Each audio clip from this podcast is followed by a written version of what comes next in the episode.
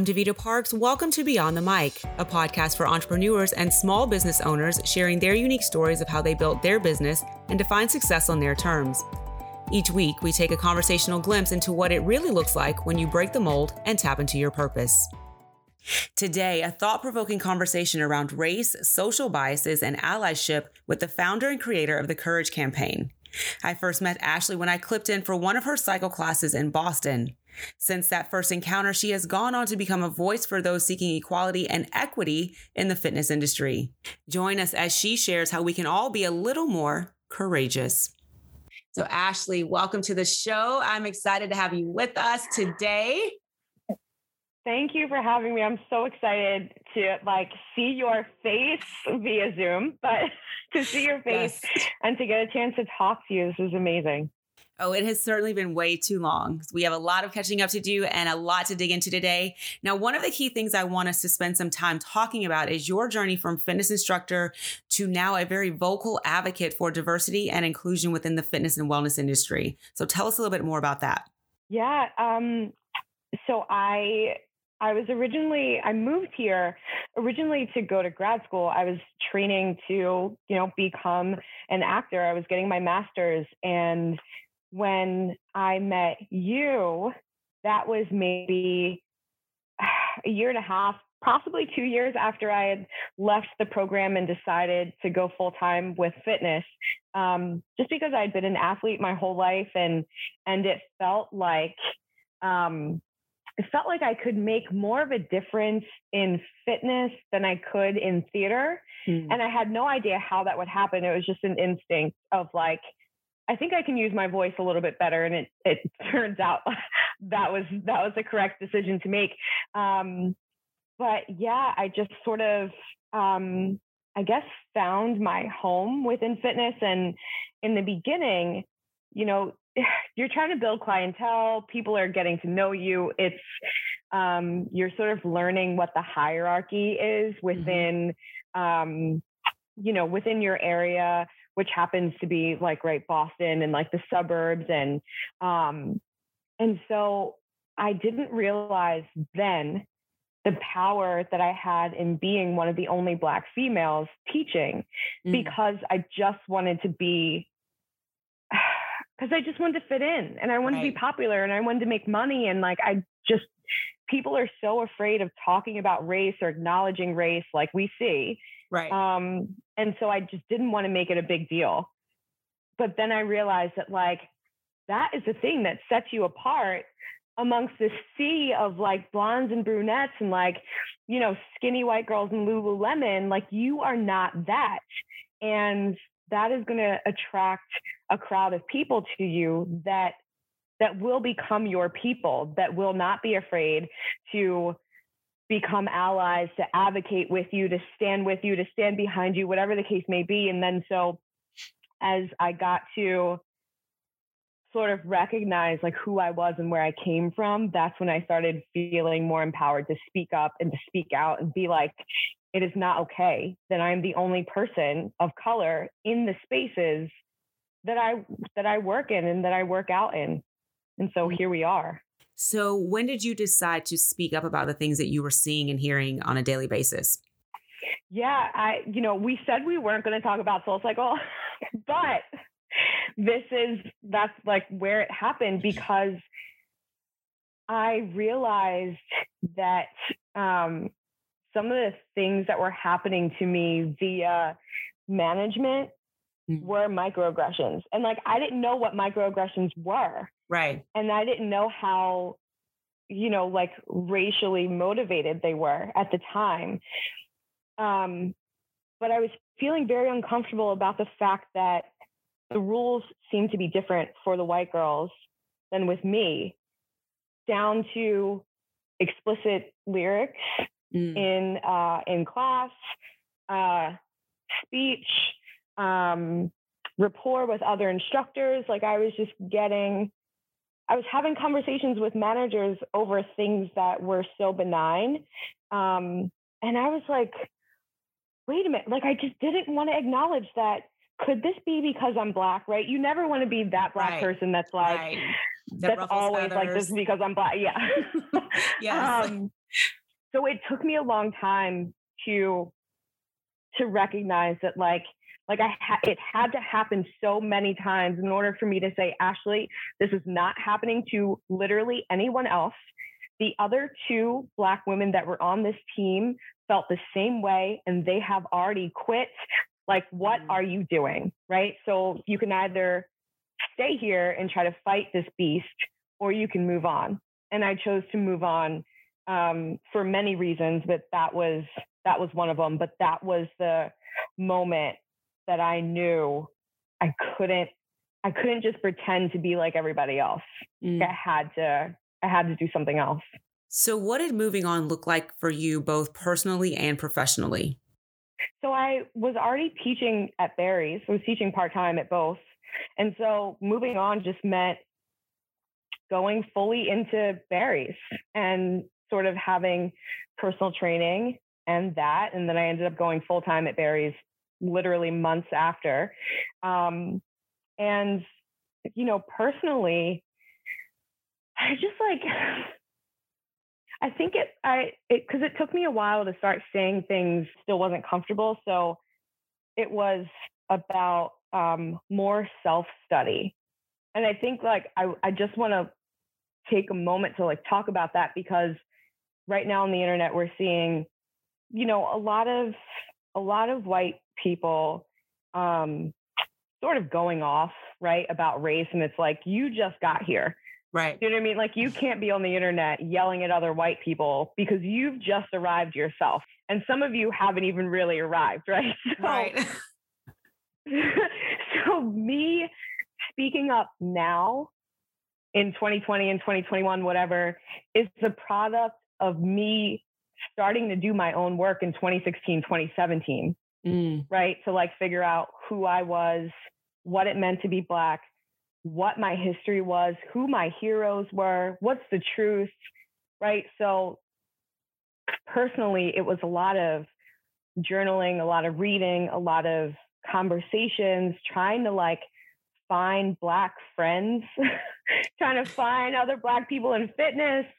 Like, um, I would go home a lot back then, back to Jersey and Philly, because I just like needed to see people who look like me that were like doing well, right? They were middle class and and upper mm-hmm. class and whatever. And so, and I ended up divorcing the person that I was married to um, because that was part of the personal. A lot was happening too. and a lot was um, changing. Ashley says yeah, it was during lots, the season of her life when she discovered how she could use happening. her voice and every her platform to advocate for change. But the biggest transformation place. she would experience mm-hmm. wouldn't right? be like, external, some but rather march, internal.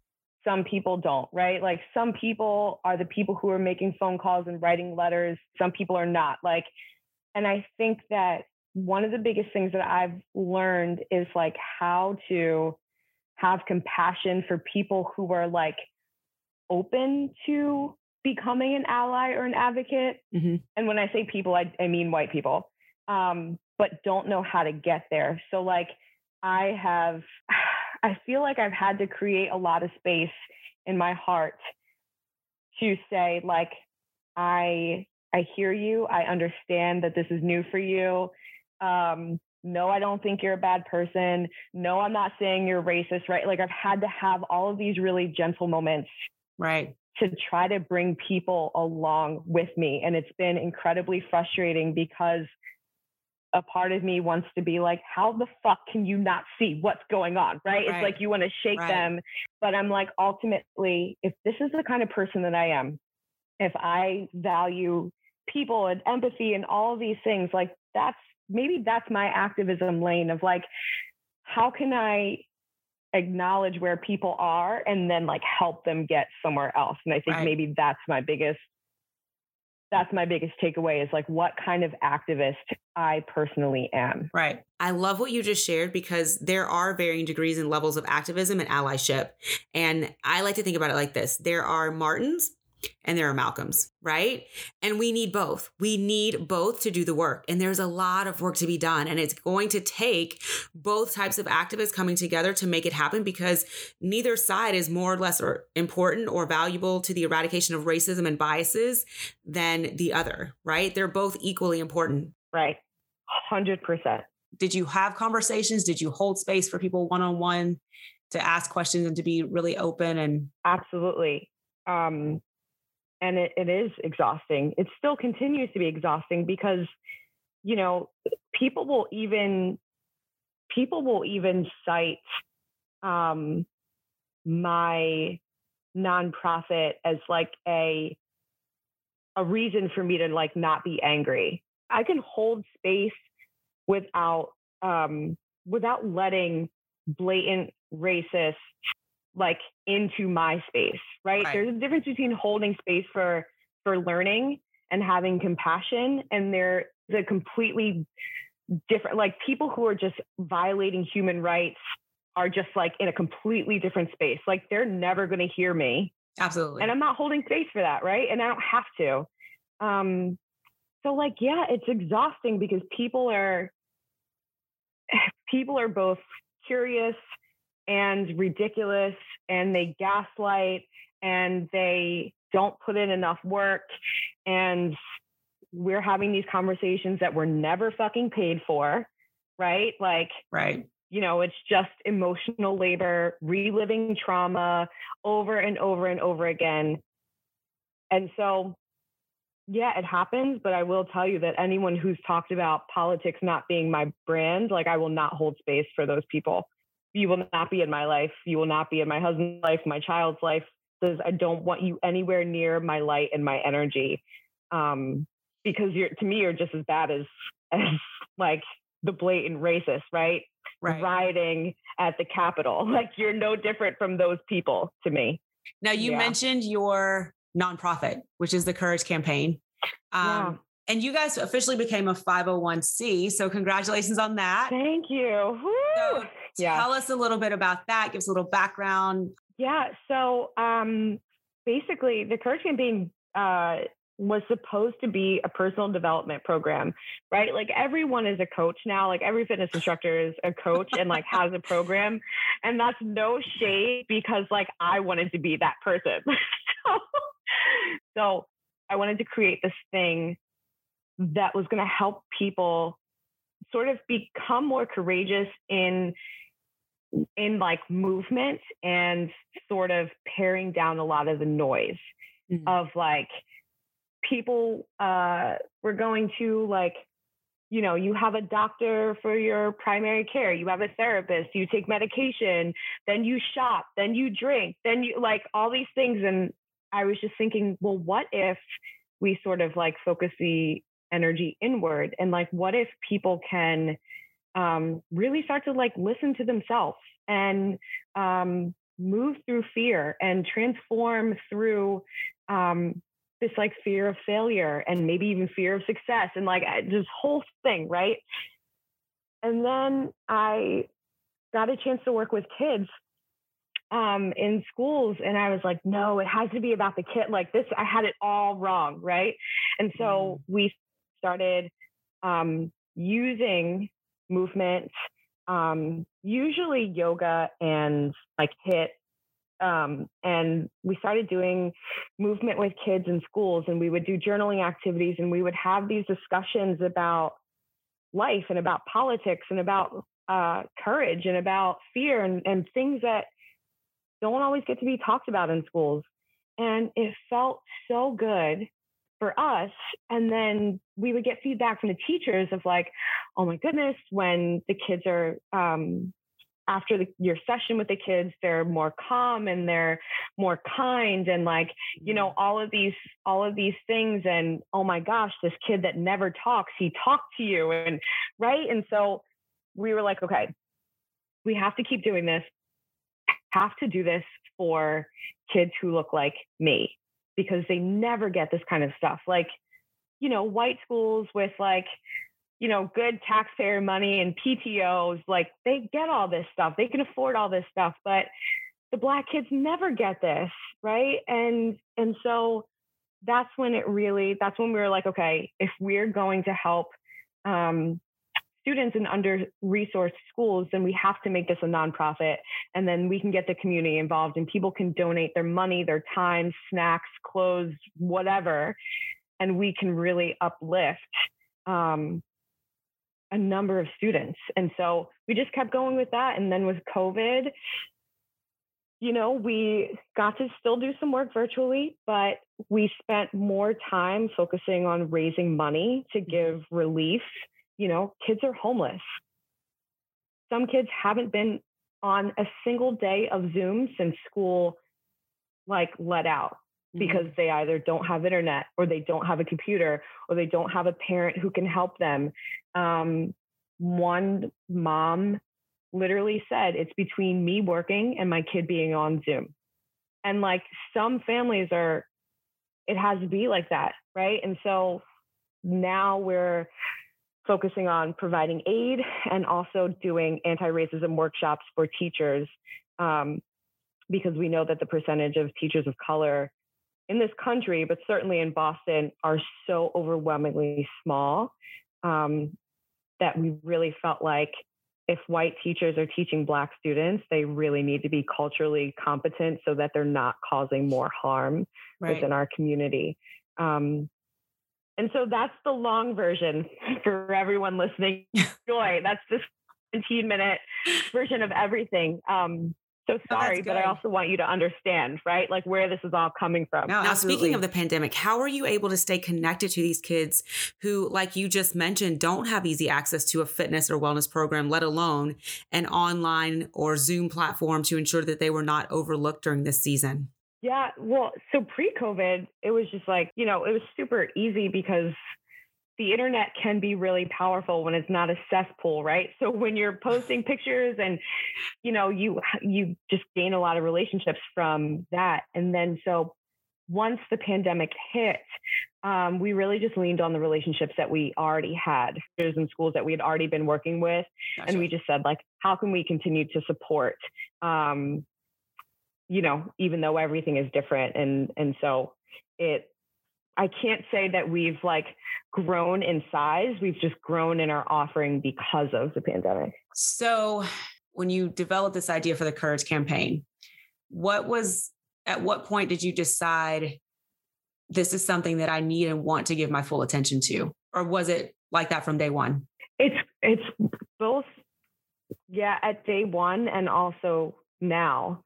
Um the Courage campaign like isn't our our full-time job right? We don't take money from our charity and i'm not putting a value on that because like you know ch- charities run with like paid presidents and and vice presidents and stuff like that. Like we're just that's just not you know um where we're at. And so there is this there is this like back and forth of like i would do this full time all day every day but also I have to pay bills. so right.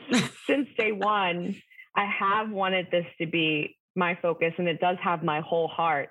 Um, but I'm I'm just like not in a financial place where it can literally be my job every day. But I'm manifesting it right here. Like you're hearing it there now that one day, right, this will be this will be the thing that I dedicate all of all of my time and energy to. I know it. So where do you want to see this go? How how do you want to see this develop and grow over time? I would love for the Courage campaign to be a hybrid of digital and in person and I would love for it to be national so that any um, any school anywhere can access quality content that is a supplement to physical education and a supplement to social emotional learning.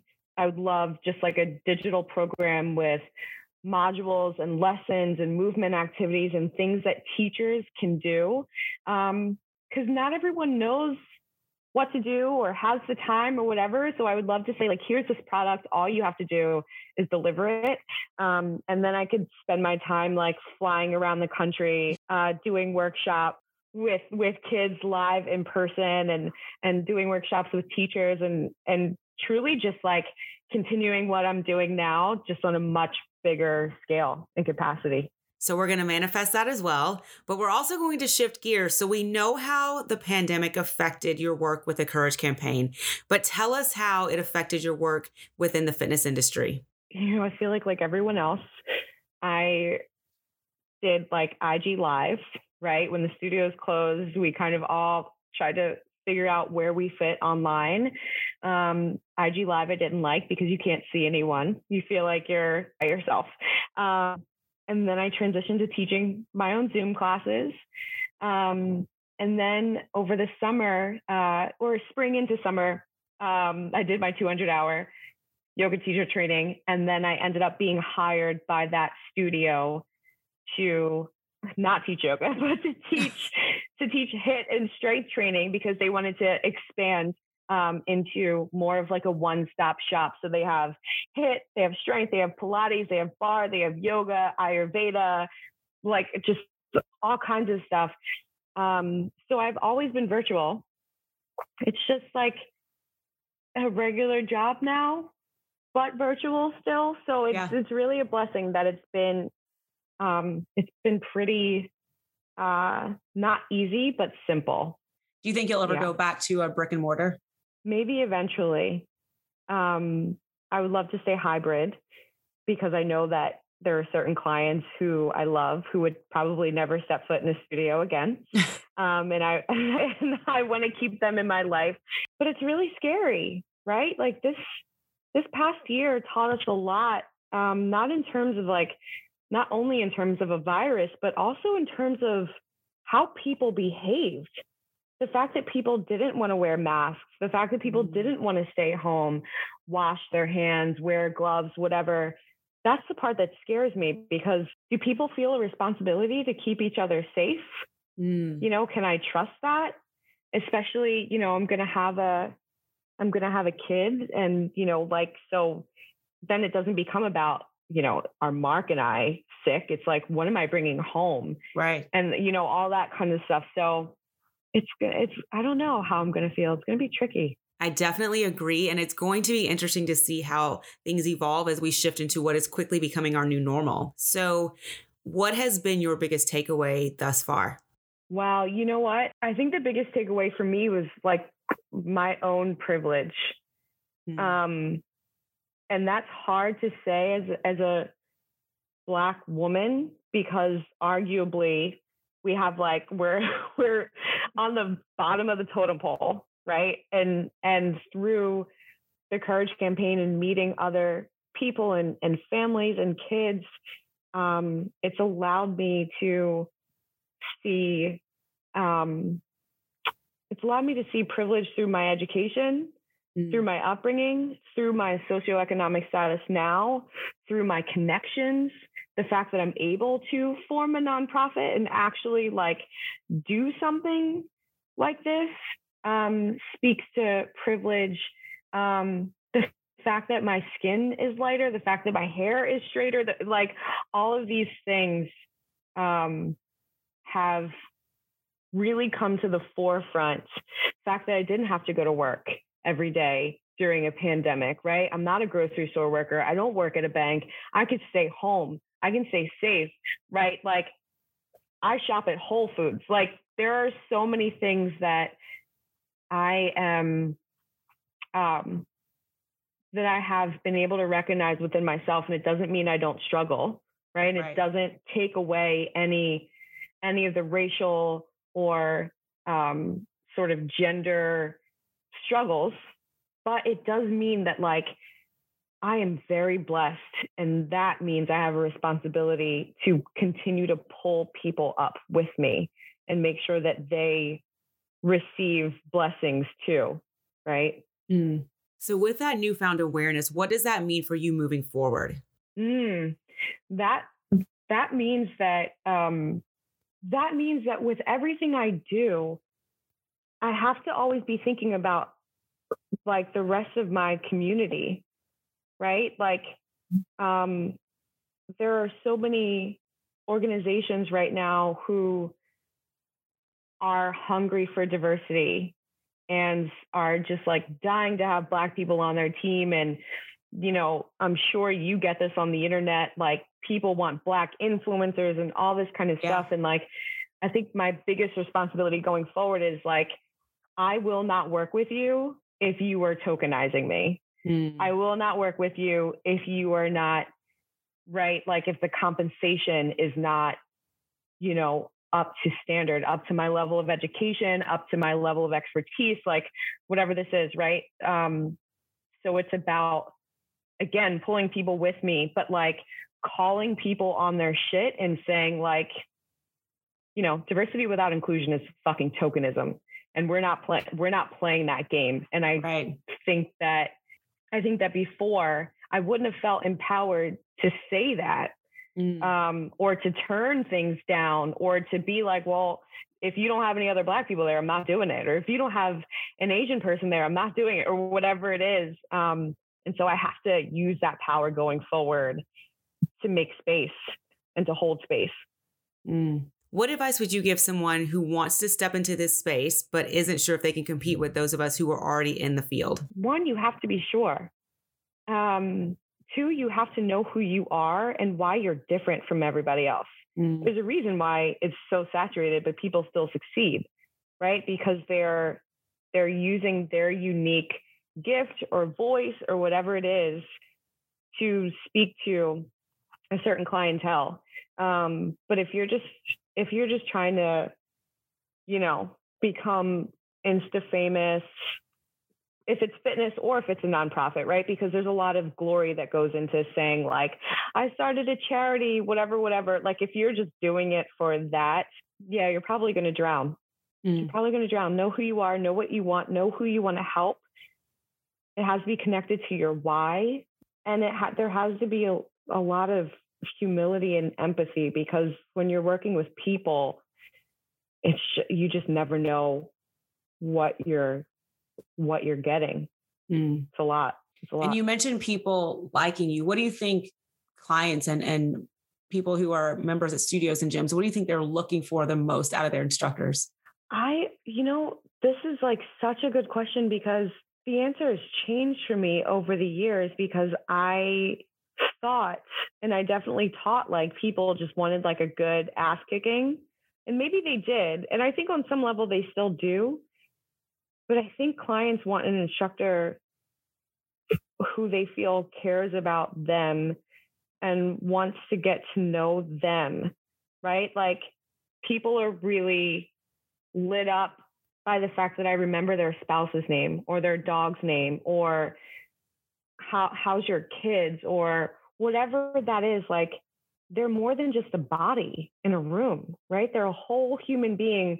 They have a whole story. They have a whole career. They have a life outside of that hour that they're with you and they i think they just want to be seen in the same way the instructor wants to be seen of like hey i'm not just someone who yells out do 10 burpees, right? Like I'm a whole human being with a whole life outside of this room. And like the more we can see each other as whole, I think like the better the experience in the room becomes. What do you think the first step is to creating that experience? You have to you have to get to know people. Um, like literally you start teaching, you have to you have to be willing to be in the lobby, right? Or wherever, you can't just like, you're not a fucking superstar, right? Like you see Beyonce and like keep people away from you until it's showtime. Like you have to, from day one, talk to people and get to know them. And you know, I, I said this in the beginning. No, I said this in the beginning because that was one of the I remember the workout, right? Like when I took your class, I remember the workout. I I don't I remember the playlist being really good, but I don't remember what was on the playlist. But the thing that stood out to me the most was I think we sat out in the lobby for a good 15, 20 minutes afterwards to the point where we're like, oh crap, yeah. they're trying to close the doors. Like we got to get out. yeah. But it was just like, and that's what, like, that's what really connected me to you was it was like, I had been to other classes, but no one, I mean, again, I was a body. I was, I was bike number, right. whatever. I was spot number, right. whatever. You know, no one took the time to say hello or speak to me. And being an instructor, like that's one thing that I try my best to. It's a little more challenging now with COVID. I've got to Definitely. speak through a mask yeah. and I can't touch or I can't, you know, as an instructor. And and the, the funny thing was in the Boston market, no one knew me. They didn't know I was an instructor. They didn't know anything about me. Right. Yeah. So I'm looking yeah. and I'm saying, okay, I'm always looking for cues and ways to be better. And but I'm also looking for things that I don't ever want to do right? And I saw yeah. a lot of that. I mean, I, I, and I'm not. This is not a knock at Boston. I, I love that city, but um, this is everywhere. I mean, I've, I've traveled all over. This is everywhere. I'm also looking for things that, if that made me feel like that, as an instructor and as a leader in the space, like yep. let me never do that. Right. Yeah. But then there's also things like to your point, like what you did, like, let me do more of that. And it made me, I went home that day, that night after your class, and I thought, do I do enough of that? And it made me think, you know, and and analyze myself and and kind of get on myself. Like, do I do enough of that? Could I do more? Is there an opportunity for me to right, do more? Right. Yeah. I'm so I'm like I'm so glad that mm, that that happened and that like we had that interaction and I think I also want to point out for people listening a lot of the times like black people have to do stuff like that. Do you know what I mean? Like we have to really like be like, hey, I am not threatening. I am a nice person. I, like mm. it's and I knew that I didn't have to do that with you, right? Right. Like it that was that. But just to like point out a lot of the times like you have to go above and beyond um, just so that people who don't look like you feel safe in the room they feel safe with you and and that's also just like another way to to be an activist is just to show up and and show people something that's different from the stereotype that they may see on the news or this or that or whatever. Um, you're just always having to break barriers in big ways and in small ways um, and in ways that a lot of people don't even always notice. Mm. do you feel like that existed prior to 2020 yeah definitely for me for me it did. Yeah. Definitely in 2020 definitely in 2020 definitely Absolutely. in 2020 but my hope is that um, my hope is that the more people learn the more they're going to start to see stuff like that anyway to just start to recognize their biases without black people having to be like hey we're not all criminals or whatever whatever you think about us we're not all that just like white people aren't all races like hello can we just right so i'm hoping that things start to shift so let's shift gears a little bit and play a little game oh my um, god it's not bad it's not bad I, i'd like to say i'm going to put people in the hot seat a little bit but Oh my God. I feel like some people feel like they're already in the hot seat for the entire interview. So um, I've got a few questions. I'm going to read, I'm going to start out reading the sentence and I want you to finish it with your. Oh answer. my gosh. Okay. okay. Ah! okay. All right. So my ideal business partnership or collaboration is with who? Oh, already happening. My husband. Mm. Yep. Okay. That's it. That's it. If I could have dinner with anyone in the universe, it would be. Do they have to be alive? No. Uh, my dad. So if you if you want to talk about your dad for a moment because i know he's a big a big part and a big influence for you. Yeah um no he he died when i was uh, 22 or 23 i never know whenever to however old i was in 2009 um he he passed away from complications due to a motorcycle accident but he is like um he, he's the og he's like you know um everything that I, you know, and this is not a knock against my mom or whatever, you know, she's she's great. Um, but everything I know about showing up, about being tough, about dignity, about athletics, about um, you know, just kind of like all of the intangible things that I think I bring to the kids in the courage campaign comes from you know, the first 22 or 23 years of my life with my father. Mm. And so he is like the, you know, he's just, it's like such a bittersweet thing, right? Because we learn through tragedy. And so um, I fully believe that if he was here, I wouldn't be here because I I would be comfortable and I wouldn't be pushing myself in this way. Mm. Um, but at the same time, you know, obviously, we want the people we love physically in our lives for as long as possible. So, yeah. All right. The most memorable moment in my business was when I had like seven kindergartners give me a hug all at the same time, and their little bodies were all hanging off of me, and they were so cute. I will never forget that moment of like wrapped in love. Oh my goodness. Oh, I love that. I love that. Yeah. If I could hit the do over button on one thing in my journey, it would God. be getting married the first time. Don't Okay. do it, y'all. If you were young, don't get married. Like, don't ever get married before 30. Just don't do it. It's stupid. That's my advice for everyone. Okay. I love you.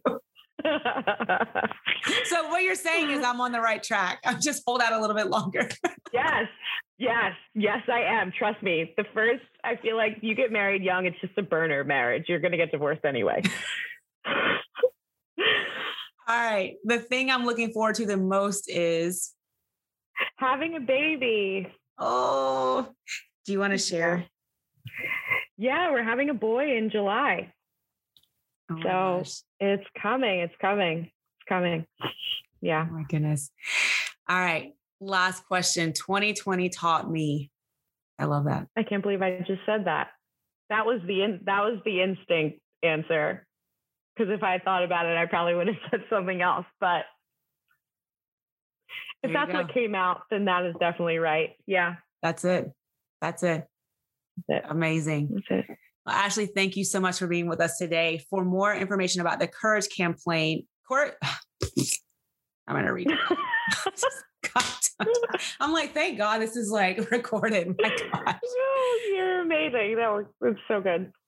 All right, Ashley, thank you so much for being with us today. For more information about the Courage campaign, uh, where can they go? Um, they can go to www.thecouragecampaign.com or on IG at the.courage.campaign. Awesome. Thank you for being with us today. Thank you so much. I'm Davita Parks, and you've been listening to Beyond the Mic podcast.